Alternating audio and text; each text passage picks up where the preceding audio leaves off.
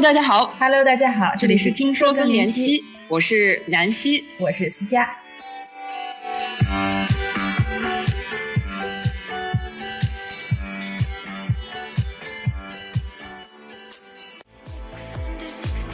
今天这期节目，李舒老师继续和我们聊天，分享民国女性的故事，看她们在爱情、婚姻和自我实现之间游走，似乎和今天的我们一样难以抉择。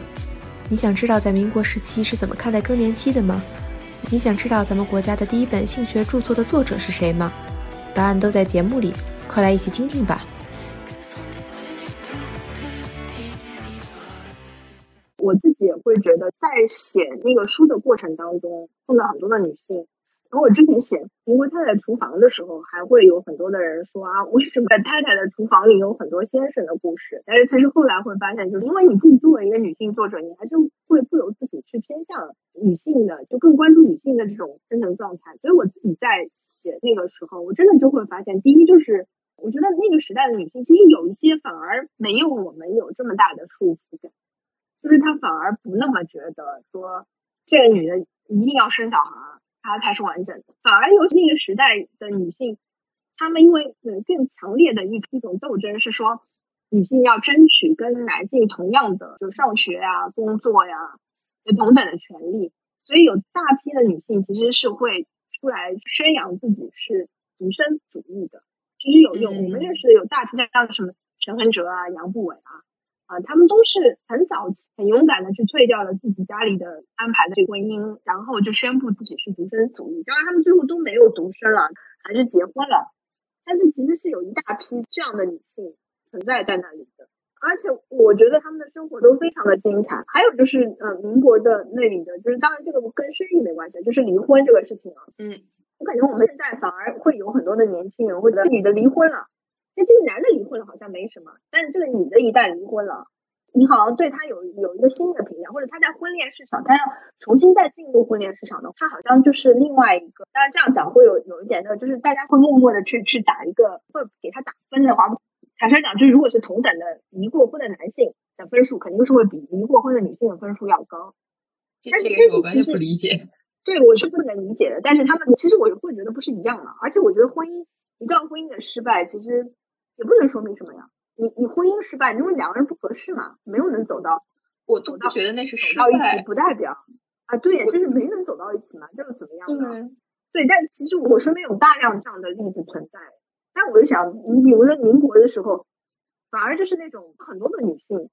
离婚都不止一次，也没有什么所谓。你比如那个很有名的，像唐英啊、陆小曼，她们都是不只有一次婚姻的，也没有人觉得她们怎么样。所以后来有时候会想说啊，其实。你说这一百年过去了，我们其实一百年前有很多的女性，她们经过很多的斗争得来的一些权益，但我们今天好像是停滞了，甚至有的时候还有一点开倒车的感觉。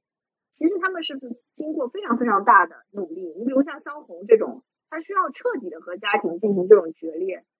对吧？她才能获得一点点的自由，这个是很不容易。她可能甚至于为此为这种自由付出了自己的生命。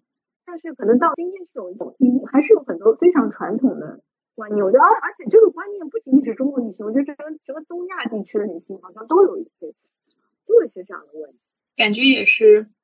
首先我觉得好多朋友可能都不是很了解那个时代女性的很多的故事，因为更多的我们讲的都是那些男性大家各种的风流倜傥，嗯、或者是他们会吃方遒，就是那个时代好多女性的故事。我记得我是看电影《黄金时代》的时候，是讲萧红的故事。啊、那个时候我看到了好多女性的群像，然后我有一个好朋友，他学硕士研究东亚比较文学，他给我讲丁玲的一些故事，就是啊，丁玲，嗯，很多女性是原来都不知道的，因为我们课本里也没学过。对对对。之前就是我觉得他们的那些精神光彩其实是没有被大家所熟知的，所以他们并没有感受到这些女性的精神力量。而且有很多时候，我觉得特别难的一点，就是在我们现在的社会看，他们也还是受到了当时的一些事情的束缚，比如可能必须得要么选择完全的独身主义，不要孩子才能成就事业，可能跟今天的价值又没有那么相似，所以就是我觉得特别可惜的是，没有一个好的方式能让大家以一个更真实、更更共情的角度去看到他们，去理解他们。然后这时候我觉得您的书就特别好，就是能让我们。从一个更生活化的角度就去聊他们，去看他们。我记得《民国太太厨房》里好多点都特别打动我，就是因为您说那个美食总是跟故事在一起的，然后就让我们觉得好多时候他们都不是完人。我们在课本里看那种特别符号化的形象，全都变成一个个真实的人，这点上其实特别打动我。对你刚刚讲的丁玲啊，我就感触很深的，就是丁代大家可能对丁玲没有什么，因为他他的作品可能也不像张爱玲这么脍炙人口。但是你知道，我觉得丁玲很了不起的一件事情是，好像是八十年他有去那个爱荷华参加爱荷华的文学营，我记得是台湾的某一个作家，当时就陪着他走到一个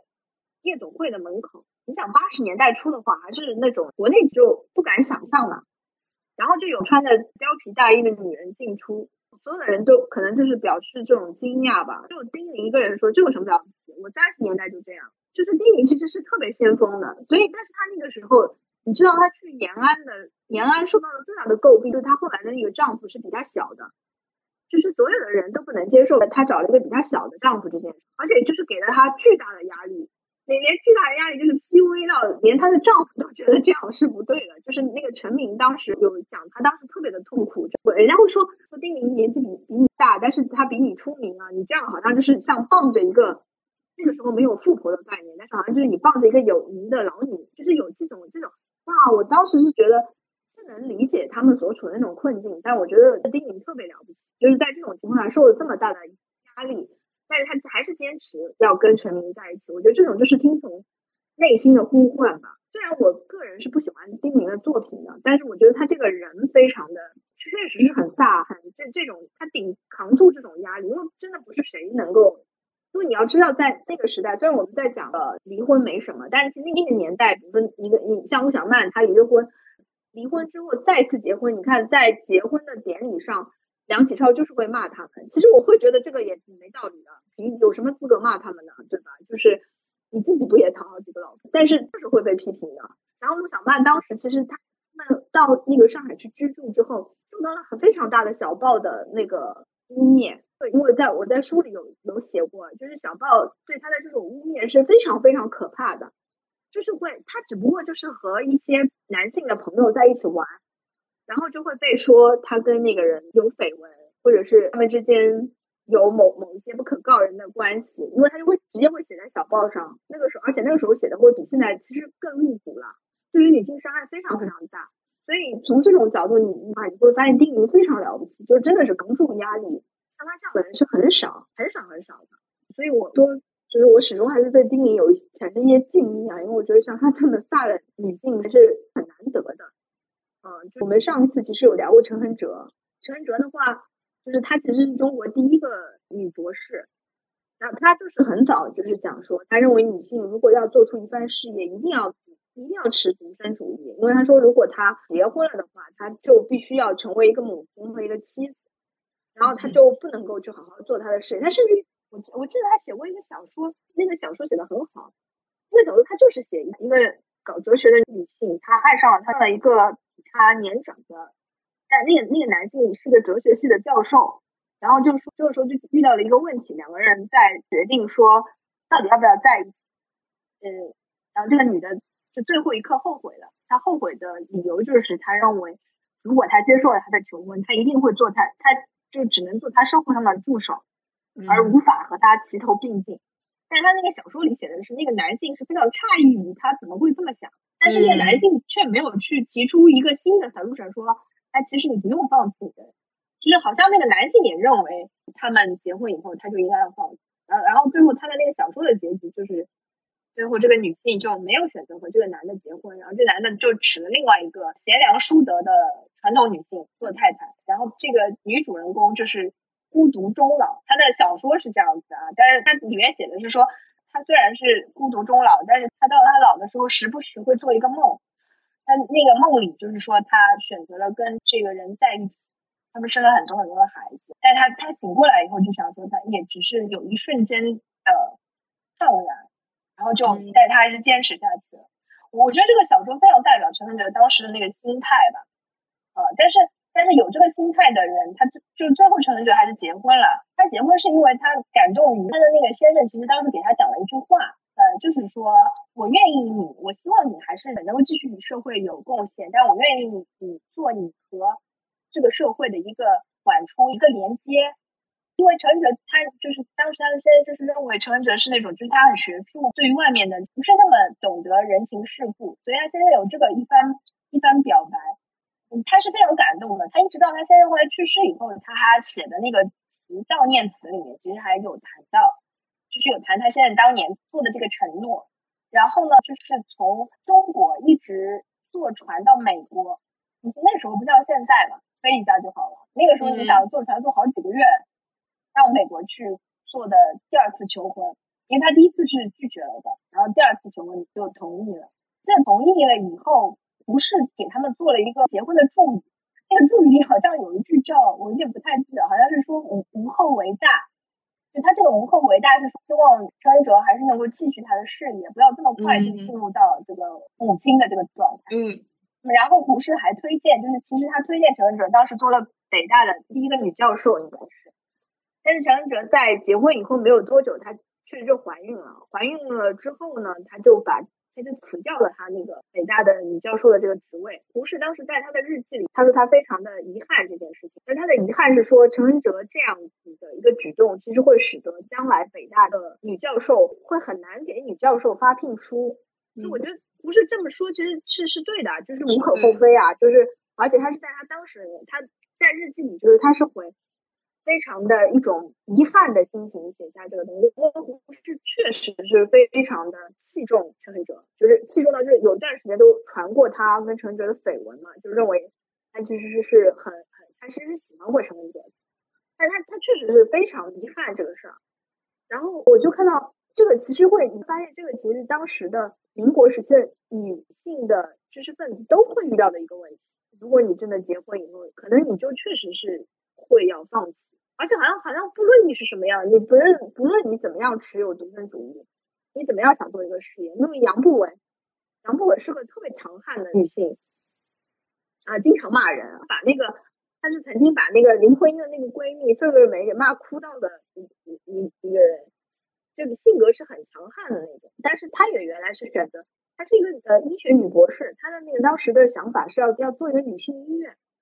就是呃，接纳女女子，他希望就是医生也是女的，护士也是女的，然后接纳的病人也是女的。他们当时是在在北京开了一个这样的医院，但他后来因为也是经不住赵元任的那个一见钟情和疯狂追求，最后他还是还是结婚了。其实他结婚以后也是这样，就是放弃了自己这个做女医生的梦想吧。这呃，虽然他后来到了美国以后，其实他做他有两本畅销书，就是如何做中国菜。和如何进中国餐厅点餐点菜是当时是那个他用英文写的，那两本书在美国都是畅销书。但是他自己也会写说，他怎么也没有想到，呃，他作为一个女医生，最后他他把这个事情认为是不务正业了。嗯，因为他确实做饭做的很好吃，然后整个都是是是，就是你看像杨步伟这么强悍的人，他也是在婚后就是他放弃了。自己的事业，就所以，所以这个现象其实是值得我们探讨的。嗯，即便是像他们这样的已经非常的精英化的女性，而且非常已经，而且是很有事业心的女性，都就是都选择了这样的一条道路。感觉就是那个时代的社会，虽然他们有很先锋的意识，但是可能女性权利，这就是说回来了，真的不是只靠几个女性。去努力按自己的方向生活就够的，是需要整个社会的支持。可能有了孩子以后呢，就是必须得两个人都去承担这个责任，才会给女性有更多的时间和空间和精力去运去往自己的梦想的方向去发展。就很多时候真的不是女性单方面就可以的，真的是需要整个社会男性他们的爱人、他们的工作都给他们更多的空间。这点上真的是听完了以后，再一次让我觉得我们。就是现在好多时候聊，包括聊更年期这个话题，我们也特别想让他们，嗯，男性家属、儿子，像刚才说的儿子、丈夫都参与进来讨论，因为这个过程当中，其实每个人他都是有他的角色的，并不是说症状不发生在他们身上，他们就没有关系的。这点上真的，嗯，也是我觉得是不了解，不了解，我觉得是不了解，对吧？而且好像也没有想，就是我觉得我们这方面的教育是非常缺失的。真的非常缺失，就包括比如说，你说我我不知道为什么，如果一个丈夫，就丈夫可能很多丈夫连卫生巾或者卫生棉条这些东西都是不了解的。这我我是觉得我们男性非常少参与到这种话题。这还是我觉得是跟这个女性很多东西，我们都有一种莫名其妙不知道从哪儿来的羞耻心，就好像觉得这个事情是不能放在台面上说的。但是我觉得这个东西是私密的，但不是羞耻。就是私密，就是我没有必要跟所有人去告诉他们这些事情。分享，对对对对对。但是它不是羞耻的，就是它是正常的。这点上我还挺好奇。那在在民国时期，那些女性她们有没有聊过说她们的更年期，或者是她们的这些生理方面的？在他们的那个年代，这些话题是不是更禁忌、更难聊？还是说其实他们反而更先锋？有没有人提到过更年期呢？他们那些人里？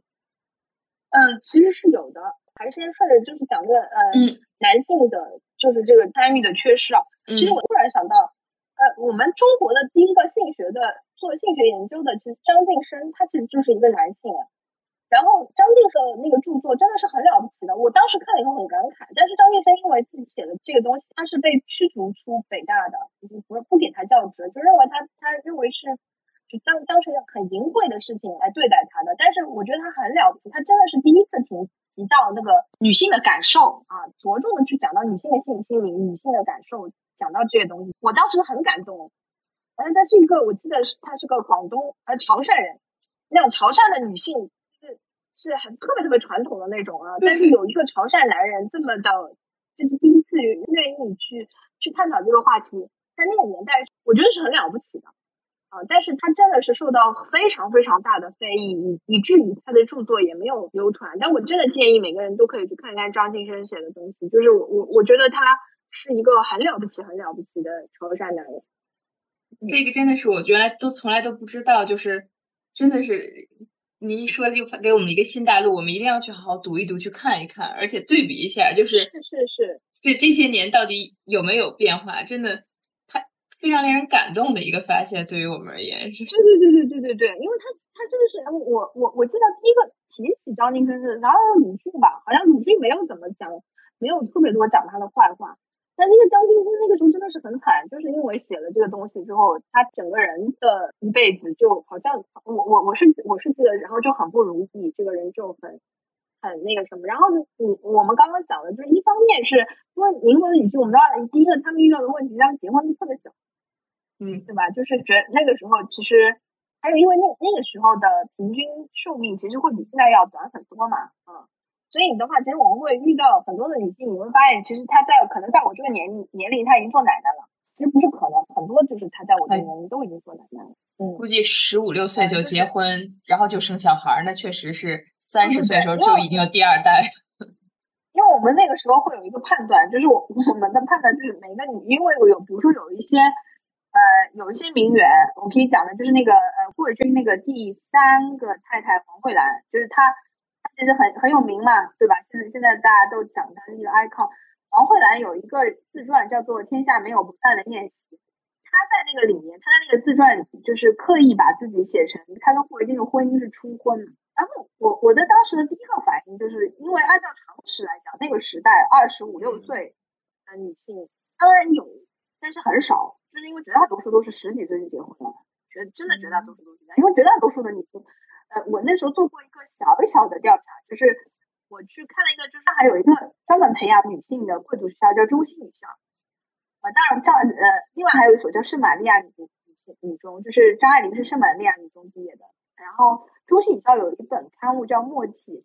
然后你会在那那本刊物里，你就会发现绝大多数的毕业生，就是相当于他们高中毕业了，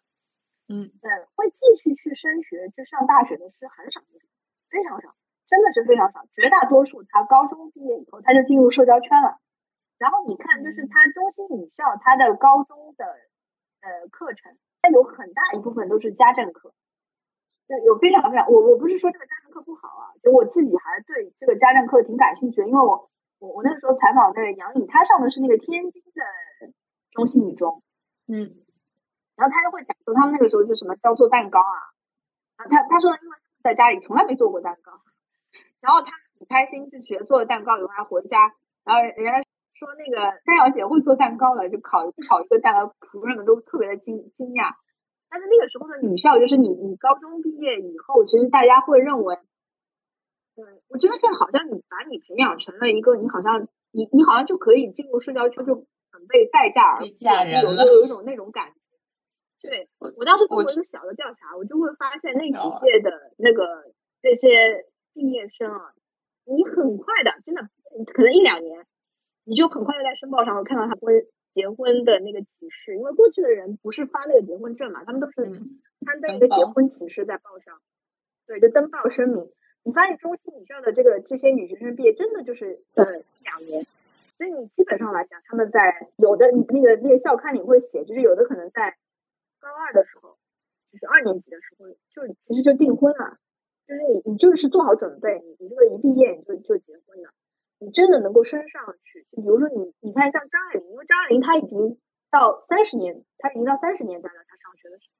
那个时候女性的整整体的，就是认为女性应该可以再受更高等教育，又稍微好一点，比二十年代的那个名人们又好一点。所以张爱玲她会有一个意识，是说她要去国外读书，对吧？她要去嗯英国读书，她有这样意识，而她她会这么想，其实也是因为。她不想要那么快的进入婚姻，因为她看到她家族里的这些女性进入婚姻的这个结果，所以她不想。实际上，像张爱玲这样的人是非常少数的，包括像张爱玲的妈妈这种，在当时是非常受非议的，就认为这个女的就是就是不安分。大家对于这种女的，就是有会有这样的评价，就说她不安分。所以绝大多数女性都是二十几岁。所以黄慧兰她在书里面，就是她，因为她要刻意。后来我想，我一直在想，为什么？因为。有一段婚姻也没什么嘛，那个时候有很多的人，你你像唐英这种结过几次婚也没什么关系，但是呃黄慧兰就是非常的介意这件事情，她刻意的隐瞒了她的第一段婚姻，然后她第一段婚姻是是跟一个英国人结婚的，后来我就想说，其实她还是受传统家庭的这种影响比较大，她还是总之心里还是有一种，嗯，因为他自己在那个自传里就会有写，还是有写什么一一个一个女性，她她是反对这个。这个女性有有多少段婚姻的？觉得要从始而终啊，有这样的很多这样的想法。你看，她虽然这么摩登，但是她的整个的观念还是非常传统。所以那个时候的女性，就是我们就讲回来，就说她们都是十七八岁就结婚，那么就会导致，比如说，第一是她们会有呃有很多的女性就是会生很多孩子。嗯，那尽管就是呃，我我之前我记得我写过一个，就是树呃，我们上海有一个呃男男作家叫孙树芬。树芬老师的母母亲就是，她其实跟她的丈夫的关系很不好，但是这么不好的情况下还生了一堆子女，所以他们会他们会有大量的生育，就是开始可能你会感觉她她进入到家庭之后一一生就是会生好多个，好像你你一口气生到就是她是一口气生到有儿子了，然后她的婆婆才给她好脸色看，好像才觉得她的她的这样的一个。作为媳妇的这样的一个职责，他他就说，他说他因为他怀他的第二个女儿的时候，那个医生说他可能是一个儿子，他开心的不得了。结果生出来是个女儿的时候，他他说他当时悲泣到就简直不想要这个小孩。但是后来他他的婆婆就说你你你你你不想，因为他就想说他送给就想说送给他的姐妹或送给送给那个家族里面其他的没有小孩的去养，因为他太绝望了。还是就是他婆婆站出来说你不要我来养好。但他也是生到最后一个生生到那个树粉老师生出来了，有一个儿子生出来了，好像就就结束了，就他就觉得哦，他的这个任务终于完成完成了，然后他就开始对对对，他就开始想要离婚了。所以他们在呃树粉老师很小的时候，他就跟她的丈夫离婚，就他也会觉得好像他要完成这个使命，还要生到儿子为止，完成了这个使命之后，然后。绝大多数都是这样，所以绝大多数的女性就会产生三十八九岁的时候就已经是做奶奶了，因为下一代也很也很早就就结婚了，所以会会有这样的问题出现。但是我记得的一个例子就是杨步伟，因为杨步伟他首先因为他是个医学，他是读医的，所以他他对这个事情他会更了解。第二个就是杨步伟是一个很不一样的母亲，也是一个很不一样的妻子，就是他结了婚以后。啊，你看他是做饭了，好像就是呃那个，但是他还是很关注自我。所以那个呃赵新娜就是他们的小女儿，曾经有讲过，就他们的父母的感情特别好，就是好到他们的小孩有觉得说母亲其实有一点忽忽视他们。但后来我想了一下，我觉得其实不是忽视，就是女性还是会，就杨步伟是一个，即便自己到更年期了什么，就是他还是很关注自己的这样的个，嗯。所以他有讲自己好像呃，但当然他有一点是，他也没有觉得自己是美女的，他从来也不写自己是美女这个这个事情，但是他是就是非常关注自己，嗯，所以这也是为什么他到了美国以后会去写这两本书，而且变成畅销书的原因，就是他还是想要自己作为一个个体嘛，就这个这个个体不是谁的母亲，或者不是因为。其实他作为赵元任太太已经很够了，对吧？赵元任因为在美国也非常的有名啊，所以也是很很权威的语言学的教授。但是他在家里，其实呃，杨步伟在家里才具有绝对的权威。就你会发现，他他当时写那个如何做中国菜那本书的时候，你去看那个英文的那个原版，那本书很好读。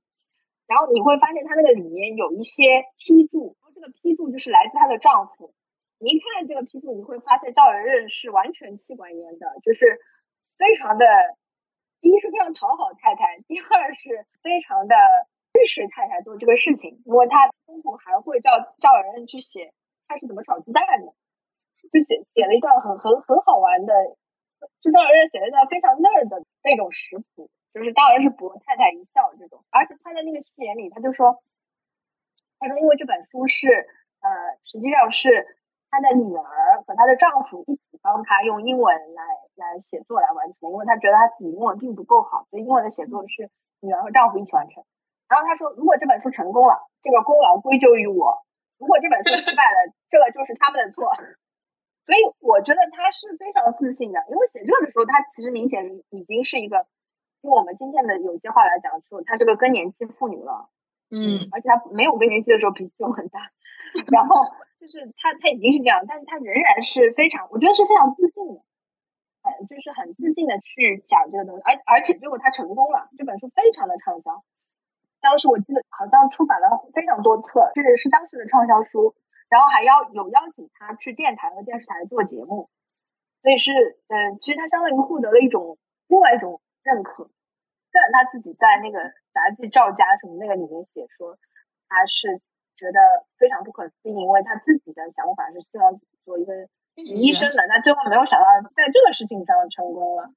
呃，在有一些自嘲吧。但是我是觉得这个是，你看他在他的更年期的这个时刻，其实是相当于进入了人生的第二春嘛，对对吧？嗯，所以杨博文是我印象真的印象还蛮深刻的，有这种感受的。嗯，我觉得他可能也没有那么的在乎。因为她始终是一个能量很高的女性，一直是活在一个她自己的一个步调里。她虽然她最后从独身主义选择了婚姻，但她也没有丧失掉自己，这个是非常可贵的。嗯，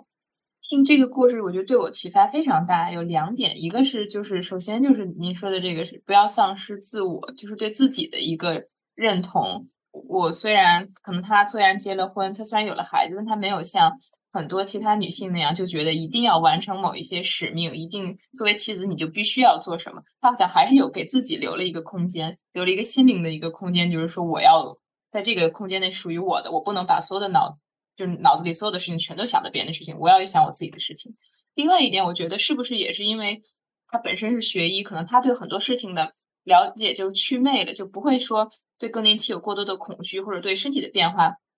会忽视，觉得啊是正常的，都应该累。他可能反而会更好的调节，说既不会过度关注、过度恐惧，又不会过度忽视，去导致错过了一些东西。我觉得这两者可能真的是对于一个好的更年期非常重要的两点，就是从精神上给自己的支持和从生理知识上给自己的一个支持。对对对，我真的觉得是我们对于生理知识的了解真的非常少。这种了解，你其实不要讲民国了。那张爱玲，你你要是看她小团圆，你会发现她那个小团圆里面有写，就是她到很久之后才知道，她曾经之前有那个宫颈折断过，就是她她不知道她原来有这个问题。我当时看到的时候，我也是非常惊讶。然后包括比如说她对于堕胎啊，这这这这些，我就觉得就是他们的第一是知识非常的有限，然后我想他们都已经是受过高等教育的女性了，但是大家好像还是很耻于谈，非常耻于谈这个事情啊。嗯，就是大家受到的教育是明显不够的。在下一期节目中，李舒老师会继续聊现代成熟女性关于职场、关于年龄，还有关于爱情的观察与感悟。金句多多，快订阅我们的频道，千万不要错过。咱们下期节目再见。